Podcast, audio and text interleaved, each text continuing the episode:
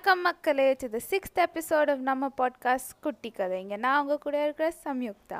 இன்னைக்கு ஒரு புது கதை கேட்க நீங்கள் எல்லாம் தயாராக இருக்கீங்களா? ஸோ நம்ம பாட்டி தங்கமணியை நம்ம கூப்பிட்டுடலாம். ஹாய் சுட்டீஸுங்களா இன்னைக்கு நீங்கள் எல்லாருமே சுவாமி விவேகானந்தரனுடைய ஒரு நீதி கதை தான் கேட்க போகிறீங்க கதைக்குள்ளே போகலாமா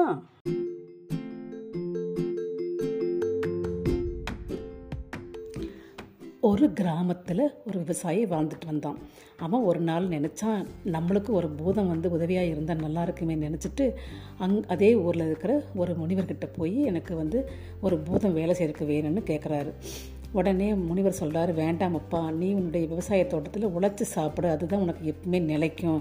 இந்த ஆசை வேண்டான்னு சொல்கிறாரு இல்லை இல்லை முனிவரே எனக்கு வந்து உதவி செய்யுங்கன்னு கேட்கவும் சரி நான் உனக்கு உதவி செய்கிறேன் நான் ஒரு மந்திரத்தை சொல்லிக் கொடுக்குறேன். அந்த மந்திரத்தை சொன்னேன்னா உனக்கு பூ பூதம் வந்து வேலை செய்யறதுக்கு உன் கூட வரும். ஆனால் ஒரு கண்டிஷன் என்ன கண்டிஷன்னா நீ அந்த பூதத்துக்கு விடாமல் வேலை கொடுத்துட்டே இருக்கணும்.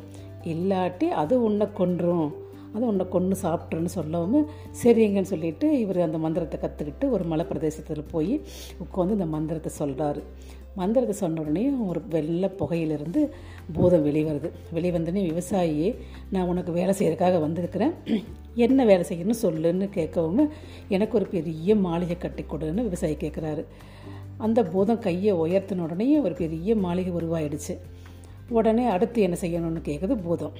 விவசாயி சொல்கிறாரு எனக்கு வந்து நிறைய நகையும் பணமும் வேணும்னு சொன்ன உடனே பூதம் மறுபடியும் கையை உயர்த்துது.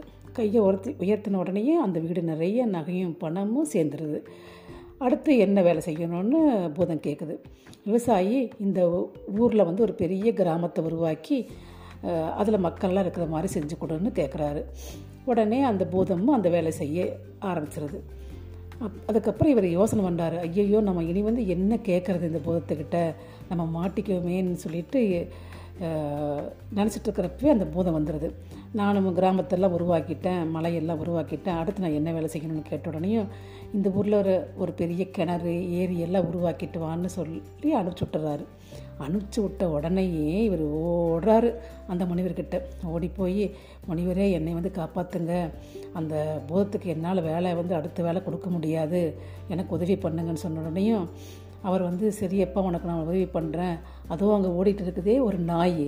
அந்த நாயை பிடிச்சிட்டு வந்து கொண்டு வந்து அந்த பூதத்துக்கிட்ட கொடுத்து இதை வந்து இந்த வாழை நிமித்தி கொடுந்து கேளு நீயே.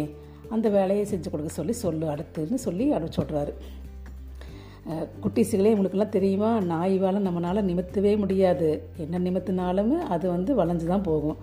ஸோ வந்து இந்த விவசாயி வந்து பூதத்துக்கிட்ட வந்து சொல்கிறாரு எனக்கு வந்து அடுத்த வேலை வந்து இந்த நாய் வாழை நிமித்தி கொடுக்கணும் நீன்னு சொல்கிறாரு பூதம் அந்த நாய் வாழை நிமித்தி நிமித்தி நேராக நிமித்தினா நேராக நேராக வச்சு வச்சு பார்க்குறாரு. அவரால் முடியல. அந்த பூதமும் ஒரு நாள் ட்ரை பண்ணுச்சு ரெண்டு நாள் ட்ரை பண்ணுச்சு. மூணாவது நாள் ஐயோ நம்மளால் இந்த வேலை செய்ய முடியல நம்ம தோற்று போயிட்டோன்னு சொல்லிட்டு அந்த பூதம் ஆட்டோமேட்டிக்காக மறைஞ்சு போயிடுது மறைஞ்சு போனோடனையும் இங்கே இருக்கிற கிராமம் இவருடைய பங்களா நகைகள் எல்லாமும் காணாமல் போயிடுது அப்புறம் உடனே ஒடி வந்து முனிவர்கிட்ட சொல்கிறாரு ஐயா எல்லாமே போயிடுச்சேன்னு சொன்னோடனே ஆமாப்பா நீ வந்து உன்னுடைய உழைப்பில் ஒய் உழைச்சி நீ சாப் சம்பாரித்து நீ உன்னுடைய திறமையை மேம்படுத்திக்க. நீ உழைப்பினால் உயர்வு தான் நம்மளுக்கு வந்து எல்லாமே கிடைக்கும். ஆசைப்படுறதெல்லாம் கிடைக்காது. உழைச்சா தான் நம்மளுக்கு எல்லாமே கிடைக்கும்னு சொல்லி அனுப்பிச்சி விட்றாரு.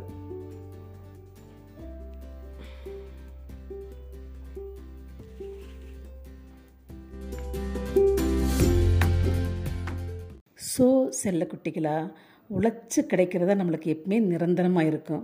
வீணாக நம்ம ஆசைப்பட்டு அதையும் இதையும் நம்ம செஞ்சோம்னா அது நம்மக்கிட்ட எந்த பொருளும் தங்காது. அதுக்கு தான் இந்த குட்டி கதை. அடுத்த வாரம் இன்னொரு கதையோட சந்திக்கலாம். பை. என்ன கதை ரசிச்சிங்களா? ஸோ இதே மாதிரி இன்னும் நிறைய கதை கேட்குறக்கு சப்ஸ்கிரைப் பண்ணுங்கள் மற்றும் லைக் ஷேர் அண்ட் கமெண்ட் பண்ணுங்கள் நன்றி.